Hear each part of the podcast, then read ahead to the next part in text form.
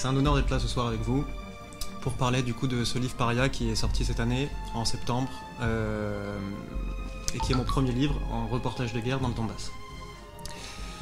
Euh, je me présente très rapidement, euh, j'ai 29 ans, je suis franco-iranien, photographe. c'est mon premier sujet en zone de conflit. Je suis aujourd'hui du coup venu vous présenter ce livre. Je ne sais pas si certains d'entre vous l'ont vu dans la pièce d'à côté. On pourra en discuter par la suite, je serai disponible si certains veulent, veulent échanger avec moi à ce sujet-là. quelques mots rapidement sur le livre. Paria est un projet que j'ai auto-publié cette année qui euh, est réalisé à la manière d'un carnet, où en fait je donne mes impressions sur la découverte de la guerre, parce qu'une des premières motivations de ce voyage a été de voir de mes yeux ce qu'était la guerre, euh, de me rendre compte de ce que c'est une catastrophe humanitaire, de me rendre compte de, comment vivent les gens dans, une, zone, de conflit. Euh, c'est un documentaire qui est réalisé à la pellicule, au moyen format, en noir et blanc. Les tirages que vous pourrez aller voir sont réalisés également de manière traditionnelle avec un, tireur qui s'appelle Fred Goyot. Je vous invite à voir son travail qui est vraiment formidable. Euh, le projet, je suis assez content, il, connaît une petite. Un petit peu de. comment dire euh, C'est Google. en tout cas, le, le projet sera exposé a déjà été exposé cet été à Paris, il sera réexposé en France, il va être exposé à Berlin en mars, il sera exposé à Téhéran également l'été prochain et je, transmettrai les informations si par hasard vous souhaiteriez être présent à l'exposition parisienne. Euh, et si d'ailleurs certains d'entre vous ont du réseau en Russie, n'hésitez pas à me faire savoir afin qu'on puisse organiser une exposition à Moscou par exemple ou à Saint-Pétersbourg. Euh, si vous souhaitez enfin vous, procurer le livre, il est disponible au Palais de Tokyo, à la Maison européenne de la photographie et chez la majorité des librairies spécialisées en photographie et en livres d'art. Euh, à présent, je vais commencer par deux petites choses. La première, pourquoi est-ce que j'ai réalisé un livre?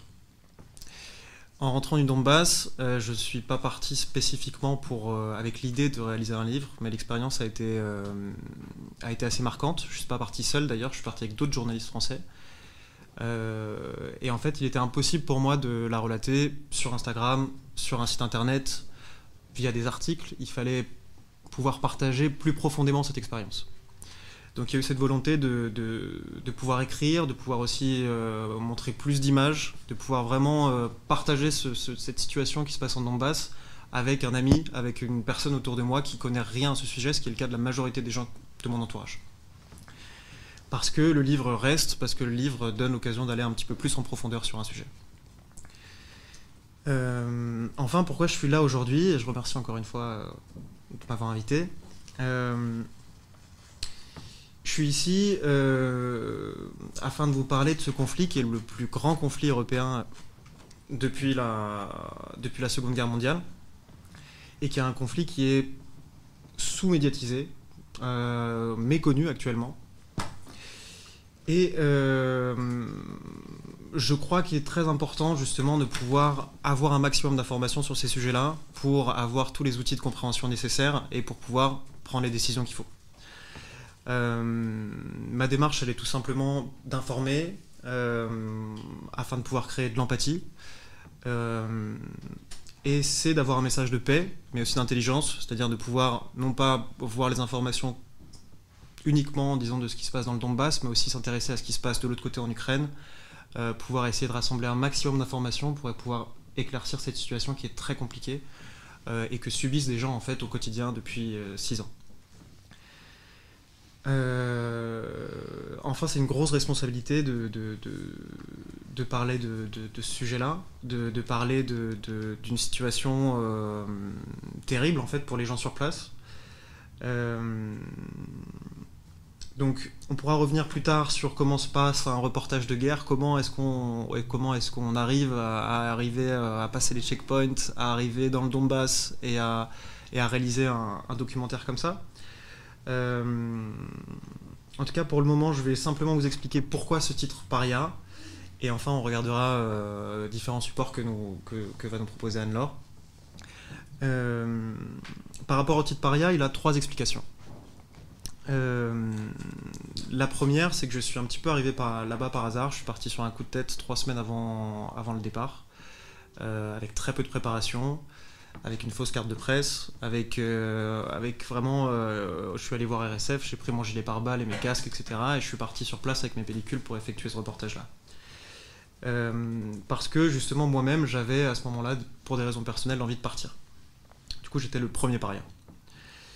les seconds parias en fait sont les, les personnes que j'ai rencontrées sur place et qui vivent de manière totalement enclavée euh, qui vivent euh, à l'écart de la, communauté internationale, parce que si on reprend le, terme paria, en fait, au-delà du fait d'être des personnes qui sont exclues, mis au banc de la société, c'est avant tout une tribu indienne qui a été bannie d'Inde, euh, une tribu d'intouchables qui a été bannie il y, a très longtemps d'Inde, en fait, et qui a été forcée d'être sur les routes parce qu'ils étaient considérés comme sales, comme impropres. Euh, ces seconds parias-là, en fait, du coup, sont les gens de Donetsk que j'ai rencontrés, qui vivent ce sentiment d'exclusion et qui m'ont d'ailleurs rappelé les gens que j'ai. Euh, enfin, un sentiment que j'avais déjà rencontré en Iran. C'est-à-dire aujourd'hui, si vous allez en Iran, euh, vous allez voir des gens qui vont souffrir de l'image qu'on a d'eux à l'international, qui vont se sentir isolés sur, le, sur la scène internationale, à l'échelle d'une économie, à l'échelle d'une diplomatie, à l'échelle de beaucoup de choses différentes. Et c'est un sentiment que j'ai retrouvé dans le Donbass, avec ces gens-là qui demandaient qu'on vienne les voir, qui étaient heureux qu'on vienne les voir et qui demandaient à ce qu'on qu'on raconte leur histoire. C'est quelque chose que j'ai retrouvé d'ailleurs dans, ton documentaire, Anne-Laure. Mm. Beaucoup de personnes qui disaient est-ce qu'ils vont vraiment raconter notre histoire ou pas? C'était vraiment une, une, problématique importante pour eux. Et les derniers parias, en fait, ce sont les nombreuses personnes, que j'ai rencontrées, dont je parle dans le livre. Le livre est aussi beaucoup à propos d'interviews, euh, à l'image d'une petite étude sociale que j'ai faite euh, en, interrogeant beaucoup de personnes différentes, des étudiants en art, des étudiants en économie, des professeurs, des anciens militaires, des journalistes, euh, toutes sortes de personnes que j'ai pu rencontrer et que j'ai pu interroger à l'aide de questions très simples. Euh, dont du coup des personnes venues de l'étranger, des gens venus de France. Euh, Philippe, qui était installateur de ventilateurs à Toulouse et qui a 26 ans et qui maintenant dirige la brigade de soldats étrangers à Donetsk. Christelle, qui était développeur en France, qui a une quarantaine d'années, euh, qui aujourd'hui est directrice de la communication du Parti central à Donetsk. Euh, Russell Bentley, un Texan, qui est venu participer au front le plus difficile, euh, au combat de l'aéroport en 2016, et qui est encore là-bas, qui est vétéran de la guerre aujourd'hui, qui s'est installé là-bas. Nombre de personnes en fait qui, vont s'installer dans le Donbass, ce qui est assez, assez hallucinant d'aller s'installer dans, dans, une zone de guerre totalement enclavée. Et qui vont y trouver une certaine forme de bonheur, une certaine famille, une certaine forme d'acceptation, ou en tout cas une cause à laquelle se rattacher qui leur parle, une certaine vérité en tout cas, pour laquelle ils vont se battre. Et j'ai trouvé ce phénomène-là très intéressant. Euh, ces gens en fait qui venaient de coins d'ombre euh, de, leur propre, de leur propre république. Donc voilà, voilà pour le titre Paria. Euh, n'hésitez pas à venir me voir à la, fin de l'exposition. Je serai dans l'autre salle euh, si vous souhaitez vous procurer un livre, si vous souhaitez que je vous parle un petit peu des images ou tout simplement si vous voulez échanger. Euh, et je vais passer la parole à Anne-Laure avant de vous montrer le, le premier film, deux films. J'enseigne dans plusieurs établissements à Paris le traitement médiatique et l'écriture du film documentaire. J'enseigne à l'INA, à l'École supérieure de journalisme de Paris et à la Sorbonne euh, depuis une dizaine d'années. Euh, le reportage, euh, les médias, son traitement et la question de l'audimat et des médias de masse. Je vais vous malmener ce soir, je suis désolée, je préfère être, voilà, vous le dire très clairement. Vous allez voir des images très délicates, hein, parfois insoutenables, qui ne sont pas dans mon film. Le film, si vous souhaitez le voir, donc, qui s'intitule Donbass, je donnerai le lien euh, à euh, Madame Dubois qui, euh, vous le transmettra sans difficulté. Le point de vue que je vais développer ce soir, c'est le traitement médiatique qu'a subi en Occident et plus précisément en France le conflit du Donbass. Moi, je suis partie là-bas après avoir euh, écouté euh, le discours de Poroshenko. Je pense que certains d'entre vous en ont entendu parler, où euh, il disait donc de sa propre population que ces gens-là, dans le Donbass, précisément à Lugansk et à Donetsk, termineraient dans des caves. Il parlait des enfants, etc., etc. Je vais y revenir après les extraits que je vais vous montrer. J'étais terriblement surprise par, ces, par, par les, le discours de ce, de ce président Je vous rappelle que l'Ukraine, c'est à 2h20 de Paris, sans escale. donc c'était pour moi assez inouï d'entendre un discours aussi et j'emploie un terme que, vous allez pouvoir relever et comprendre plus précisément dans les minutes qui suivent, qui, qui, est proche du génocide. Hein. Pardonnez-moi, je pèse mes mots, mais je, les assume. Donc, en voyant ces images, euh, j'ai commencé à me renseigner sur cette question euh, dont je n'avais entendu euh, parler nulle part ou alors de, façon extrêmement biaisée du conflit en Ukraine. là, je me rends compte qu'il y a quand même une énorme dichotomie entre les discours de ce président, donc Poroshenko, et, et les images qu'on me donne à voir et entendre dans les JT où on m'explique qu'il y a euh, des euh, Russes en train euh, d'envahir une région. Tout ça est très flou, très incertain. En tout cas, les Ukrainiens sont victimes d'un envahissement russe et uniquement russe. et on n'a pas plus d'explications que ça, et on n'a aucune image de ce qui se passe à Donetsk et à Lugansk. Les seules images qu'on avait à l'époque étaient côté Kiev. Je recherche un peu plus, je ne connais rien au sujet. je vous rappelle que je ne suis pas géopoliticienne mais euh, euh, reporter et enseignante. Et là, je me rends compte qu'il y a des milices d'extrême droite, un mouvement extrêmement nationaliste, etc. Je commence à tomber sur des images d'une violence inouïe, et là, je me dis, bon, il faut que j'y aille. curiosité, aiguisée par tout un tas d'images qu'on m'avait donc donné accès, et je me suis rendue en Ukraine de l'Est, euh, par la Russie, parce que je n'ai pas eu euh, l'autorisation de passer euh, par Kiev, donc j'ai dû passer par Rostov-le-Don, aller traverser donc toute la zone. En décembre 2015, et j'ai fait trois voyages d'une vingtaine de jours jusqu'en 2016. Je suis arrivé avant les accords de Minsk 2, dont je vous reparlerai si certains ont des questions à poser.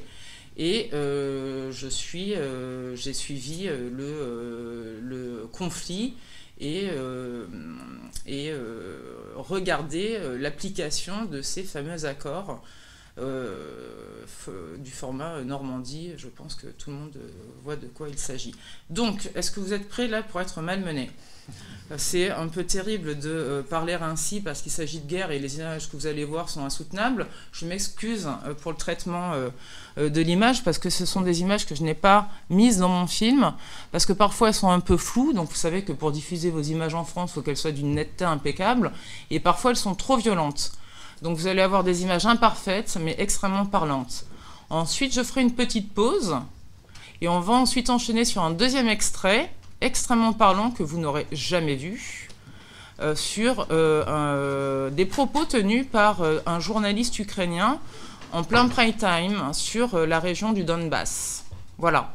Donc je m'excuse pour la violence des images qui vont suivre. Je pense qu'elles seront à même d'illustrer les propos sur l'urgence humanitaire, le double discours et le deux poids deux mesures dont a fait l'objet dont a fait euh, l'objet euh, et le traitement médiatique concernant le Donbass. On va peut-être euh, éteindre. Yegan, je te laisse lancer le premier extrait.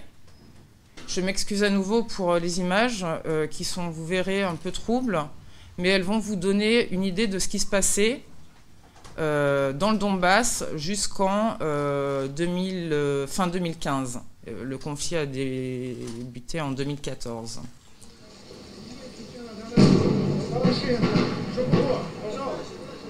Ok, ça va tomber là. Ça va tomber là.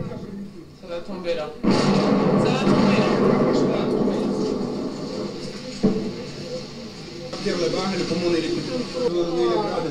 sur les civils. Euh,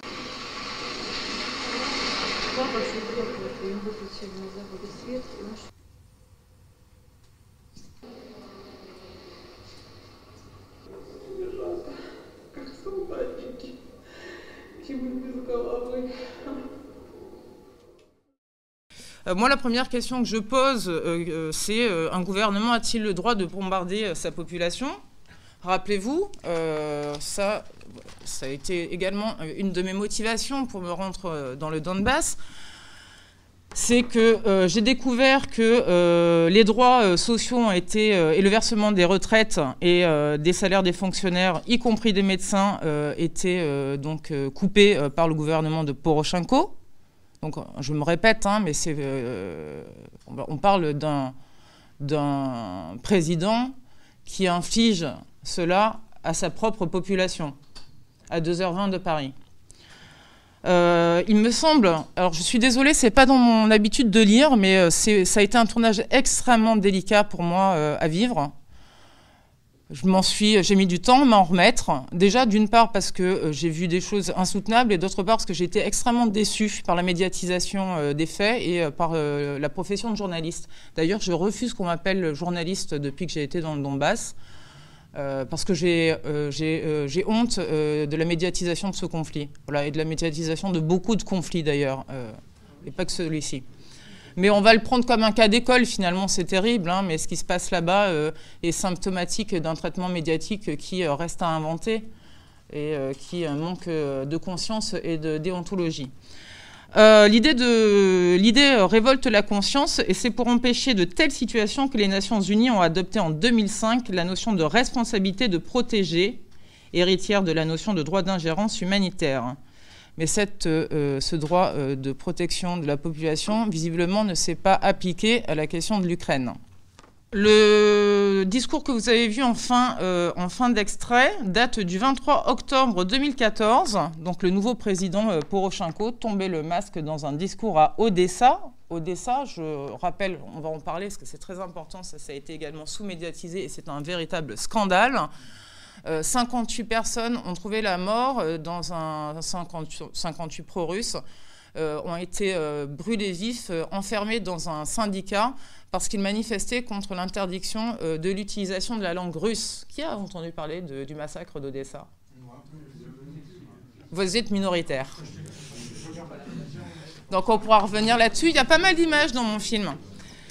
Euh, donc, revenons, parce que je sais que le, ton passe vite, mais je vous donne ces éléments pour que vous compreniez les images qui vont suivre et qu'on puisse ensuite établir un dialogue ensemble. Euh, donc, on revient à notre cher Poroshenko. Euh, il tombait le masque dans un discours à Odessa expliquant à la population comment il prévoyait de mater l'insurrection. Nous gagnerons cette guerre car nous recevrons des retraites et eux n'en ont pas car nous aurons le soutien des enfants et des retraités et eux non, car nos enfants iront à l'école tandis que les leurs seront dans les caves. Ça, j'ai filmé. Pour ceux qui veulent voir le film, j'enverrai, donc je me répète, le lien à Irina. Et euh, j'ai filmé donc ces fameuses caves. Il l'a dit, il a fait, il a tenu ses engagements. C'est rare qu'un président tienne ses engagements. On passe au deuxième extrait. Donc je vous le présente rapidement. C'est l'extrait que je vous ai euh, cité tout à l'heure euh, pour les derniers arrivés. Il s'agit donc d'un journaliste plutôt réputé. Peut-être que certains d'entre vous pourront m'en dire davantage parce que je ne connais pas l'émission. Donc là, on est en prime time sur une chaîne ukrainienne. Ça dure une minute trente. Je vous invite à vous concentrer, c'est très court. Il y a du montage, mais c'est inattaquable. Hein. Je peux vous dire que je l'ai regardé dans tous les sens. C'est simplement raccourci. Et euh, j'attendrai ensuite que vous euh, euh, donniez votre avis sur la question. Voilà. Так може бути тому, що Донбас взагалі регіон, який ну це не просто депресивний регіон. Розумієте, там настільки великий комплекс таких грона проблем, і головніше, наприклад, тому, що там Просто дика кількість абсолютно непотрібних людей. Ви повірте, я абсолютно свідомо про це говорю. От якщо брати навіть чисто Донецьку область, там приблизно 4 мільйони населення. Ще не менше мільйона півтора, там просто зайвих людей. Що хочу сказати? Нам не треба розуміти Донбас, нам треба розуміти взагалі український національний інтерес. А Донбас треба просто використати як ресурс.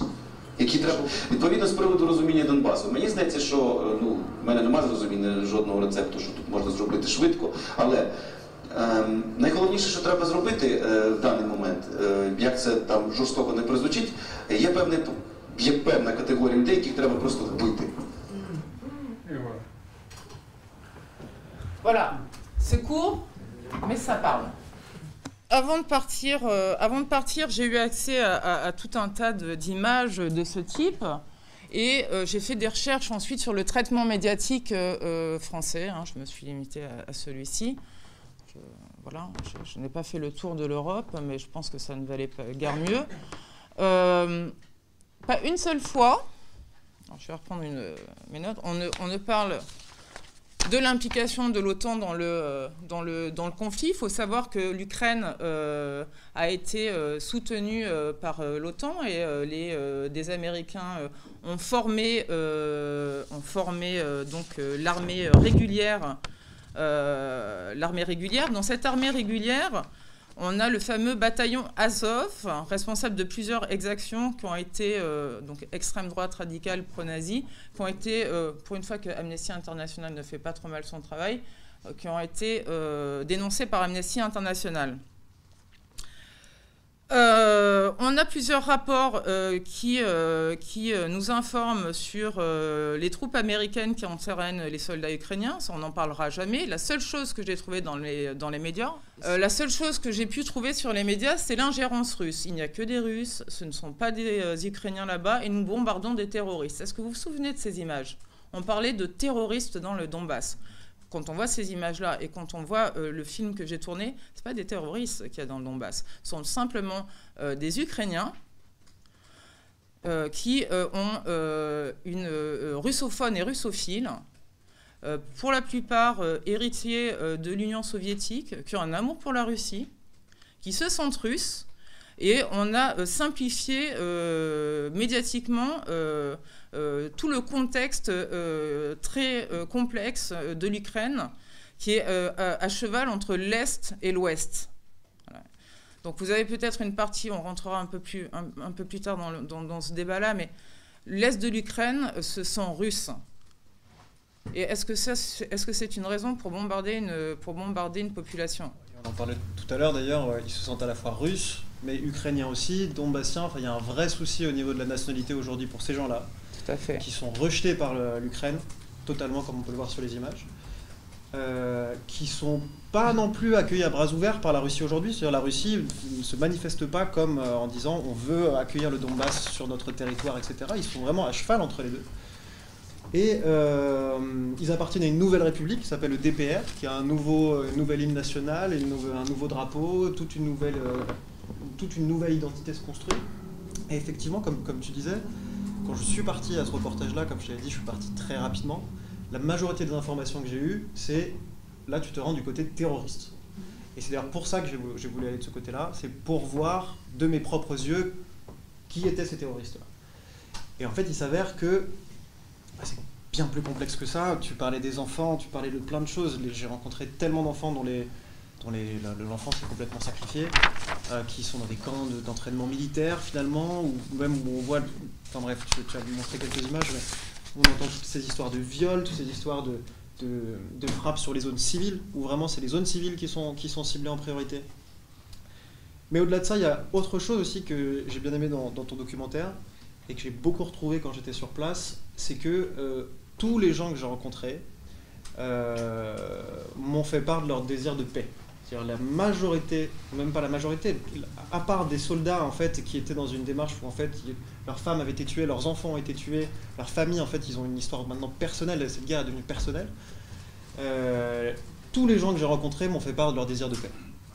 Et euh, je pense qu'il faut aussi aller voir, c'est une partie du travail du coup que j'ai pas encore pu faire, mais j'ai pu rencontrer beaucoup d'Ukrainiens un peu à Kiev, un petit peu à Paris, là pendant les différentes expositions, etc. Et il y a des gens qui ont ce désir-là de paix. Donc, c'est à mettre en exergue avec quels sont les intérêts de ce conflit aujourd'hui et, euh, et, surtout cette question centrale de la désinformation ou cette guerre de l'information. Pourquoi est-ce que dans les médias d'aujourd'hui, j'ai encore regardé hier soir euh, qu'est-ce qui se faisait dans les médias traditionnels au niveau du traitement du, Donbass, on ne parle pas une seule fois de l'OTAN, comme tu disais. Euh, donc je pense que c'est des sujets à peu près, à peu près centraux. De la même manière, on parlait de l'aide humanitaire, par exemple. Aujourd'hui, il y a quasiment aucune aide humanitaire qui est organisée à Donetsk, si ce n'est de la part de la Russie. Pourquoi mhm. est-ce qu'il y, a des aides humanitaires comme ça qui sont euh, à géométrie variable, on va dire euh, Bref, il y a plusieurs points comme ça qu'on pourrait évoquer. Excuse-moi, je, je t'ai interrompu du coup. Je t'en prie, je t'en prie. Non, je, voulais signaler quand même, on a quelqu'un qui a fait du beau travail. Euh, Christophe Gomard, l'ancien directeur de la DRM, Direction des renseignements militaires, a déclaré le 25 mars 2015 en commission parlementaire il affirmait, contrairement à ce qu'affirmaient les renseignements militaires américains, ne pas avoir euh, vu euh, d'unité régulière sur le territoire ukrainien déployée par la Fédération de Russie. On l'a retrouvé dans le civil peu de temps après. Voilà. Donc euh, je rends hommage à Christophe Gomard, pour qui j'ai une grande admiration. Donc aujourd'hui, je crois, on est à 13 000 victimes ça s'est quand même relativement calmé, mais enfin, euh, sur la ligne de front, euh, euh, il y a toujours, toujours quand même de grosses tensions. Il y a de bonnes nouvelles, alors qui vont peut-être déplaire à certains. des bonnes nouvelles. C'est que la Russie achemine, achemine suffisamment d'aide humanitaire on a une importation de matériaux de reconstruction, donc on arrive à reconstruire petit à petit la zone. La DNR euh, euh, voit se déployer euh, de façon autonome un système parlementaire, etc., qui commence après. Il faut quand même le dire, il y a eu quand même, comme dans tout conflit, hein, il y a eu une forme d'anarchie dans le Donbass. Là aujourd'hui, les choses se calment et on peut parler de euh, d'une forme de euh, stabilité à tous les niveaux, aussi bien politique euh, qu'économique. Alors il y a une grosse récession certes, mais ça reprend et les gens reviennent. il y a un train qui va bientôt relier Donetsk à Moscou. les diplômes des étudiants d'Ukraine, donc du Donbass, n'étaient pas reconnus, donc ils ont été reconnus par par Moscou, ce qui pour euh, la jeunesse sur place a été une vraie libération. Ils peuvent euh, dorénavant travailler euh, et être reconnus. le rouble a pris le pas sur la Grivna et je pense que c'est une belle, une bonne réussite. Mais on reste malgré tout sur un territoire où les gens, moi j'y étais assez récemment, Attends, je vous dis une dernière bonne nouvelle. Ah parce bonne que nouvelle. ça, bonne nouvelle, euh, les soins sont gracieux dans le Donbass. Hein, voilà. Et on a des gens euh, qui viennent se faire soigner, qui mettent euh, un temps fou à passer la frontière côté Kiev. Alors, je résume un côté Kiev, vous voyez ce que je veux dire, côté ouest et qui vont côté est, parce que les soins sont encore gratuits dans le Donbass. Voilà, donc, et à Lugansk également. Euh, voilà, il faut savoir que Donetsk, moi j'ai filmé les hôpitaux de Donetsk, c'était un pôle d'excellence, hein, vu que c'est un territoire euh, euh, minier et on a une pointe dans tout ce qui est traitement des yeux, etc., par rapport à toutes les pathologies qu'ont pu développer les métiers liés à la métallurgie et aux mines. Voilà, donc ça se reconstruit. Je ne vais pas enchaîner sur les, bonnes nouvelles. Euh, voilà, bon, ça se reconstruit petit à petit. La récession économique euh, est toujours présente, mais euh, la vie reprend. On attend l'application des accords de Minsk II. Donc, idéalement, les deux républiques souhaiteraient avoir un statut spécial et des élections. Ça, ce n'est pas respecté encore par Kiev. Euh, alors que ça faisait partie de Minsk 1 et de Minsk 2.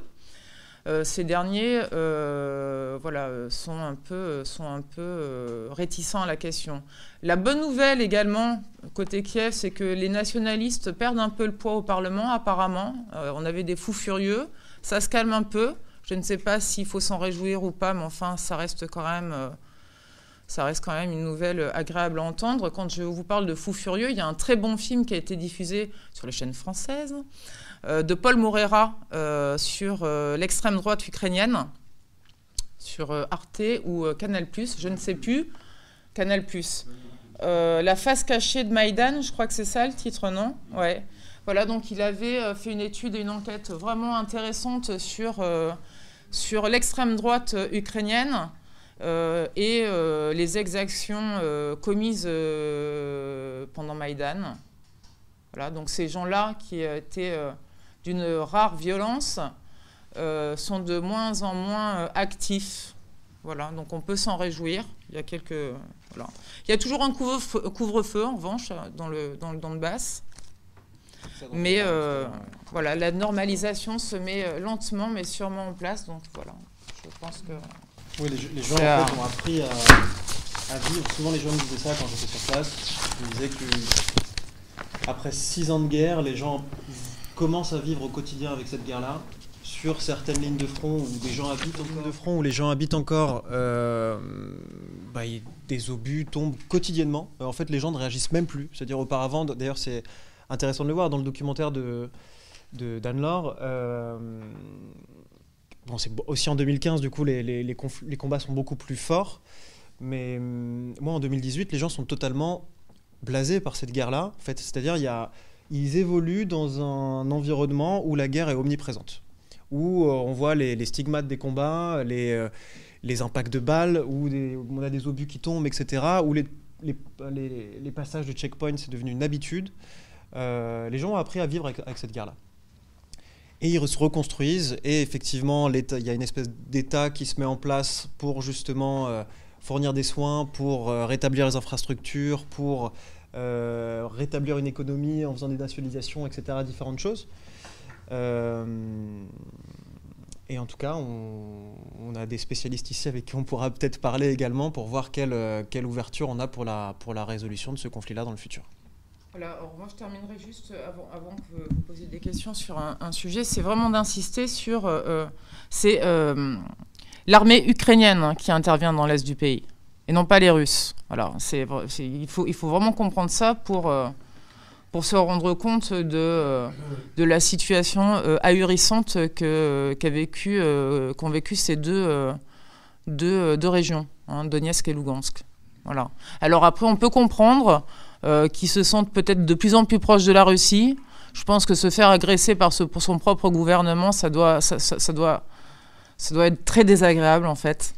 Euh, donc peut-être que euh, ce désir séparatiste et de plus en plus séparatiste, euh, finalement, est une réaction qui, à mes yeux, est tout à fait légitime et normale. Hein. Se prendre, vous avez vu les premières images de 2014, l'aviation de son gouvernement sur le corps, c'est c'est dur de se réconcilier ensuite avec cette idée. Finalement, euh, la question qui se pose, moi j'ai vu ça, là c'est mon avis personnel, mais c'est une guerre civile à la rigueur. Oui, bien, sûr, bah, je pense qu'il faut, il faut euh, si on a une, honnêteté sur le sujet, je pense que c'est effectivement une guerre civile, de toute façon, parce qu'il y a deux traditions, deux cultures, euh, deux histoires différentes entre ces deux territoires-là.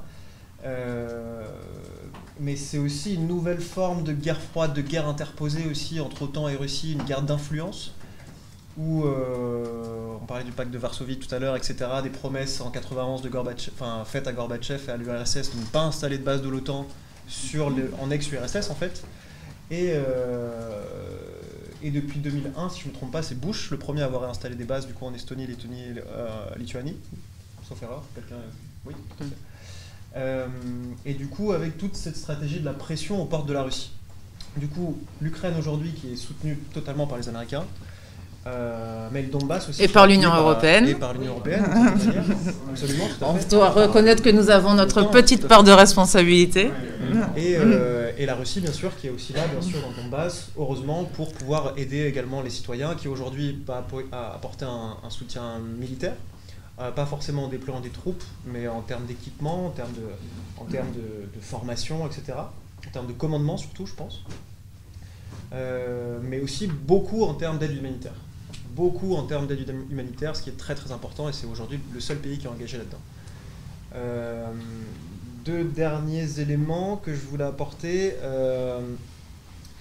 le premier, c'était par rapport à l'aide humanitaire, non, c'était pas ça. Euh, ça va me revenir ensuite. Ça va revenir ensuite. J'ai oublié ce que je voulais dire. C'est pas grave, on passera à la suite. Est-ce que tu as autre chose à dire avant qu'on passe aux questions? Je pense que j'étais assez clair sur, euh, sur euh, la responsabilité de l'armée ukrainienne et surtout sur l'absence. Hein, je reviens, moi, à ma spécialité, c'est le traitement médiatique.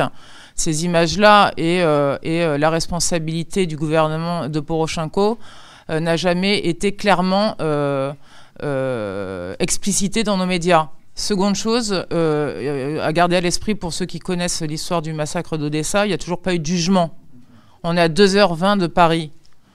Voilà, donc bon. Euh, donc traitement médiatique, euh, positionnement de l'Union européenne, déstabilisation. On va pas revenir sur le grand échiquier, mais on est en plein dedans. Je pense que c'est. Ça, c'est. Après, c'est une référence un peu c'est Nietzsche qui parle de ça et qui parle que l'oubli, en fait, est nécessaire à la réconciliation. Aujourd'hui, euh, quand on est dans une situation euh, où il y a autant de morts, où il y a autant de... Aujourd'hui, c'est-à-dire la majorité des familles du Donbass que j'ai rencontrées ont été personnellement atteintes par ce conflit.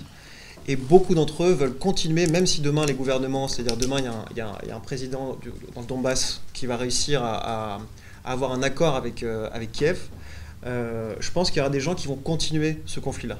Il y, aura forcément des gens qui ont été radicalisés, qui ont été marqués par ces six ans de conflit. Donc, euh, la question d'une Ukraine réunie, je pense qu'elle est justement de l'ordre géopolitique, qu'elle est vraiment de l'ordre macro, etc., et qu'elle va se jouer à une échelle qui ne va pas toucher les populations.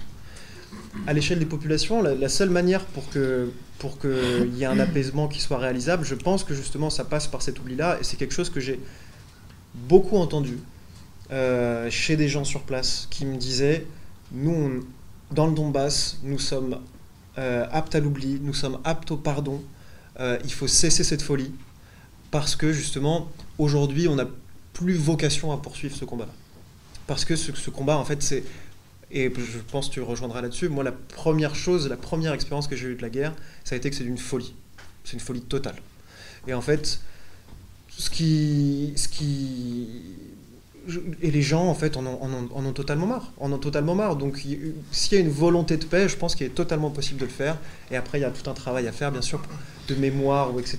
Je, n'en sais rien, mais ça passe forcément par un oubli. Et je pense que tout à fait, c'est possible. Cette guerre, elle peut pas durer éternellement de toute manière. Oui, enfin bon, la, question de la, de la, gestion de la frontière est un, est un point très clivant pour, euh, pour Kiev. Euh, et euh, aujourd'hui, Donetsk et Lugansk refusent de, de, réfléchir avant même la tenue d'élections locales que refuse Kiev aujourd'hui. Donc c'est, on est dans un. On tourne en rond. peut-être voilà, trouver. Moi, le, le, rattachement me semble impossible. Est-ce qu'une fédération serait pensable, je n'en sais rien, euh, je ne sais pas. En tout cas, euh, déjà, essayer de, mettre en place les accords et de tenir les accords de Minsk 2, pour commencer, ce qui n'est pas le cas, ça serait déjà peut-être un premier début pour essayer de résoudre les problèmes. Euh, l'histoire du pardon, ça va, tu as raison, ça va mettre du temps. Après, il faudrait déjà juridiquement essayer de régler quelques problèmes qui me semblent très compliqués, mais ce n'est pas ma spécialité. Il y a également un problème de fond, de toute façon, aujourd'hui, c'est que c'est un problème de zone d'influence. C'est-à-dire le, problème de fond, c'est bien sûr il y a un problème dans le Donbass, en Ukraine, etc. Mais il y a un gros problème dans toute cette zone-là, entre ex-zone d'influence de la Russie et stratégie assez offensive de l'OTAN. Euh, donc c'est, je pense, dans cette polarisation, dans cette manière de fonctionner à l'échelle du monde, à l'échelle de la géopolitique du monde, qu'il y a vraiment quelque chose à, trouver au niveau de, de, des rôles qu'assume euh, chacun de ces pays-là. Aussi bien au niveau de la Russie, la manière dont elle va intervenir dans ces zones-là, que euh, les États-Unis qui aujourd'hui interviennent n'importe où, partout dans le monde. Euh, donc c'est, je pense, par rapport à ça surtout, parce que le conflit en lui-même, il serait beaucoup plus simple s'il n'y avait pas ces énormes acteurs et toute cette énorme macro, cette énorme stratégie autour. Je ne sais pas si vous voyez ce que je veux dire. Il n'existerait même pas. Il n'existerait même pas. Il n'existerait pas. Euh, on a vu la semaine dernière la réponse de l'ONU par rapport à l'embargo sur les armes en Iran. Et on a vu la réponse de l'Europe. Et on a vu le comportement des Américains sur la question. Euh, il est possible que toute cette géométrie euh, macro, géopolitique, etc., évolue dans les années à venir. Euh, et en fait, c'est là, je pense, c'est là où le, rôle charnière de, enfin, où l'Europe a un rôle charnière, aussi bien dans sa tradition diplomatique vis-à-vis de la Russie, enfin surtout la France en tout cas, ou encore au Moyen-Orient par exemple. mais je pense que c'est, en tout cas, cette stratégie récente hyper offensive des Américains et euh, hyper inflexible des Américains, elle euh, tend à faire peut-être changer l'Europe un petit peu et à se poser des bonnes questions. Enfin, eux demandaient au départ un statut d'autonomie renforcé, mais là, ça entraînerait un changement de constitution qui était prévu dans Minsk 1, Minsk 2, qui avait Ah, là, on rentre dans des euh, débats juridiques. euh, Pardon. Oui, non, je t'en prie, je t'en prie. Voilà. Ça pourrait être un premier pas, mais c'est- illusoire. hein.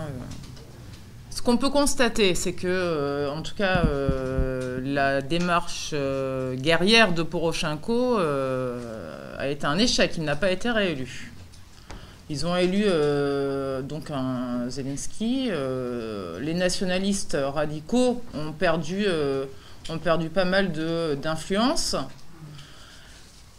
Il y a eu une rencontre euh, au format euh, Normandie euh, avec Merkel, euh, Macron, Poutine et Zelensky en, en mai, je crois, non, septembre, je sais plus, enfin, dernier, 2019 à Paris.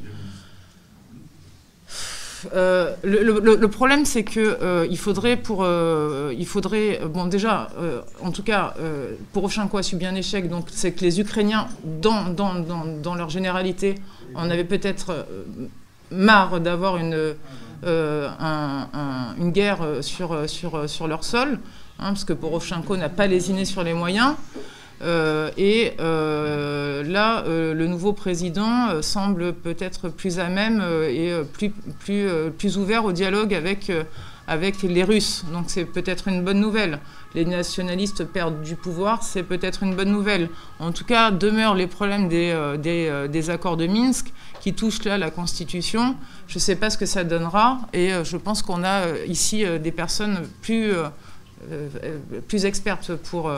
euh, pour, en parler. En revanche, euh, j'aurais été euh, davantage inquiète que Poroshenko soit réélu. Maintenant, est-ce qu'on peut... c'est quand même... Il n'a pas beaucoup d'expérience en politique, c'est une zone de guerre, c'est un ancien comédien. On va voir ce que ça donne. Alors, en Ukraine, les femmes sont très présentes tout de même dans, tout ce processus, etc. Non, non, non, même pas en, en termes politiques. Je parle de l'influence des femmes en fait au sein de la société, au niveau de. Euh, elles ont un vrai rôle à jouer en termes. euh, Enfin, j'ai trouvé en fait, et j'ai beaucoup travaillé sur les femmes pendant que j'étais en reportage en Ukraine, parce qu'elles avaient justement euh, une position très différente,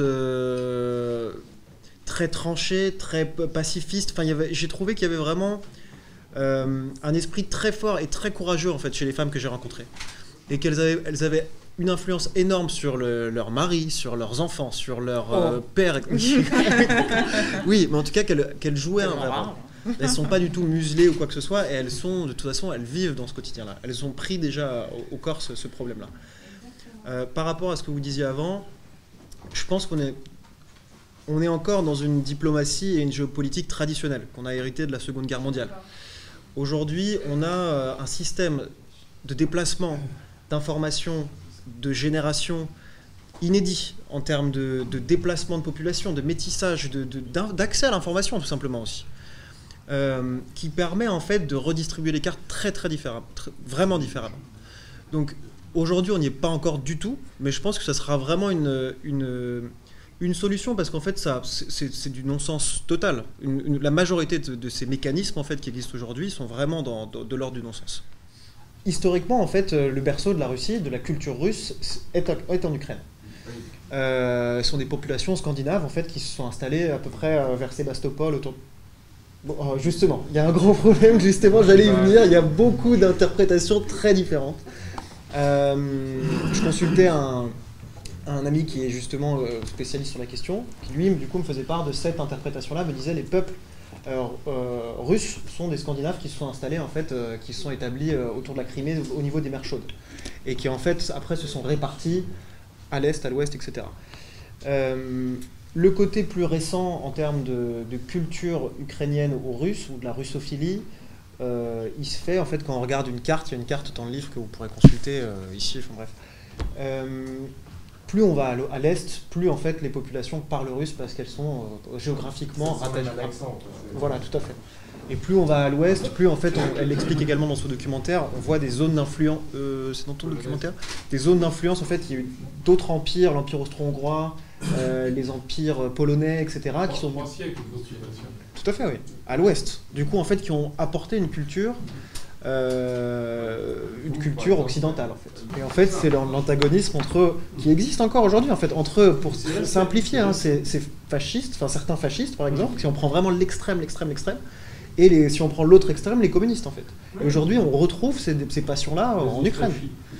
Euh, et des gens qui ont ce, ce, clivage-là, en tout cas, qui est à la fois politique, culturel, euh, national, etc., etc.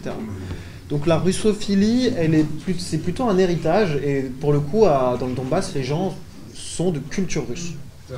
Il y a une culture aussi qu'il faut nuancer, une culture locale, donbassienne, euh, même euh, parfois religieuse. Déjà, il y, a une, il y a une église, il y a une compétition entre les églises russes et les églises ukrainiennes. Dans le Donbass, il y a beaucoup d'églises orthodoxes, mais de, qui sont plutôt affiliées aux, églises, aux églises euh, russes. Et à l'ouest, du coup, les églises sont euh, rattachées aux églises euh, ukrainiennes, du coup, orthodoxes ukrainiennes. Et enfin, il y a enfin la question du, du rodnovarisme. Je ne sais pas si ça vous parle rapidement. Le rodnovarisme, est-ce que ça parle à quelqu'un? C'est une, religion locale également, etc., un peu animiste, qui existe sur place. Enfin bref, il y a vraiment également une culture locale. La troisième question. C'est la Transnistrie. La Transnistrie, je connais peu le sujet, mais pour moi, c'est assez semblable par rapport au Donbass. Et euh, simplement, même si aujourd'hui on est sur un statu quo pour la Transnistrie, euh, on n'est pas dans une résolution du conflit. C'est-à-dire n'y a pas une pérennité de la situation en Transnistrie aujourd'hui. Donc est-ce que euh, je ne pense pas qu'on soit arrivé à l'état final de la Transnistrie euh, ça va encore évoluer à mon avis. Donc moi ça a été simple, le film est sorti euh, en salle, euh, il a été sélectionné par beaucoup de festivals pendant deux mois, il a fait la une de Rolling Stone, Nice Matin, il a été à Cannes, etc. Il a été sélectionné par Amnesty International et du jour au lendemain, j'ai été totalement censuré. Amnesty International, donc j'ai tout photographié comme un bon enquêteur et non pas journaliste, hein, donc j'ai toutes les preuves. J'ai fait l'épreuve d'un effacement total des fichiers d'Amnesty. Euh, j'ai été euh, accusé d'être euh, pro de l'œil de Moscou. La personne qui a sélectionné mon film a été virée d'Amnesty International. Il n'y a plus de traces sur Internet, hormis les, les, photos que j'ai prises. Mes comptes Twitter ont été fermés et la presse n'a plus jamais parlé de mon film. Euh, évidemment, bon, maintenant ça se retrouve encore hein, euh, sur, Internet, mais euh, il y a eu un blackout total. Ensuite, il faut savoir que pour projeter un film en salle, ça prend 4 mois, c'est un dossier administratif. Le CNC a mis 2 ans à me répondre. Troisièmement, il y a ce fameux Benoît Wittkin que vous connaissez tous, qui a fait un copier-coller de mon titre, qui a pris Donbass comme titre, et qui a eu le prix Albert Londres, où il raconte uniquement des conneries. Voilà, donc l'avenir de mon film, ce qui s'est passé. Ensuite, j'ai eu plusieurs attaques sur Internet, comme quoi euh, j'étais un agent, on a essayé de descendre le film. Là, j'ai euh, commencé à attaquer sec et euh, ils ont effacé, ils ont effacé mon nom de, site extrêmement grossier et, d'une rare violence. Ensuite, j'ai été inscrite sur la liste des journalistes à abattre par l'Ukraine. Vous savez, il y a eu une, un, qui a été dénoncé par euh, Reporters sans frontières, sans personne, voilà, les gens euh, en donnant les mails, etc. Et donc je fais partie, je suis interdite de 10 ans de territoire en Ukraine, par exemple. Voilà, en gros. Ensuite, pour euh, rapidement répondre à une question, moi j'ai envie de vous dire, toutes vos réponses, vos questions, vos réponses, vos réflexions, elles se rejoignent toutes. La, la, question qui se pose, c'est qu'est-ce qu'on a à gagner, nous, en tant qu'Européens, à faire le jeu d'une politique de l'OTAN?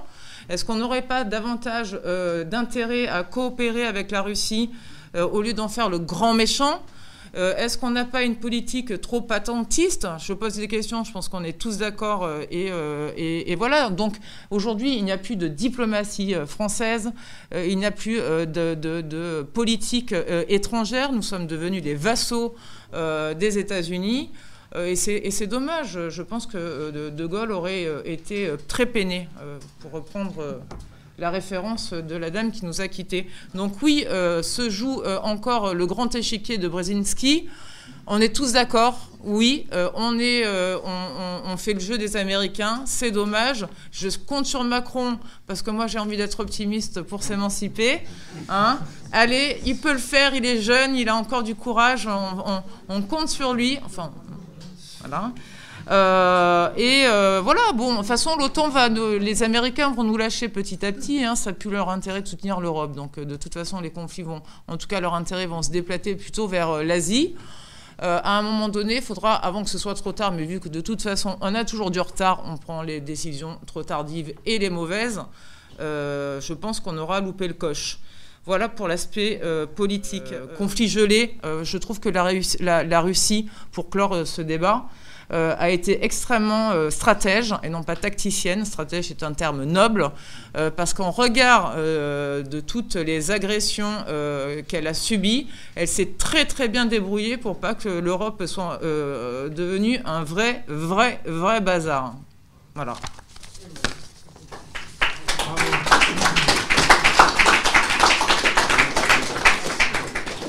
Je vous invite à aller regarder les photos de Yegan, qui est un grand artiste. J'ai découvert ses photos en arrivant, donc je suis très, très honorée d'avoir parlé euh, euh, avec toi, parce que tes photos sont magnifiques. Euh, il a 29 ans, il a un talent monstrueux, donc suivez-le, achetez son livre. Voilà. Moi, j'ai été sous le charme, je tiens à le dire.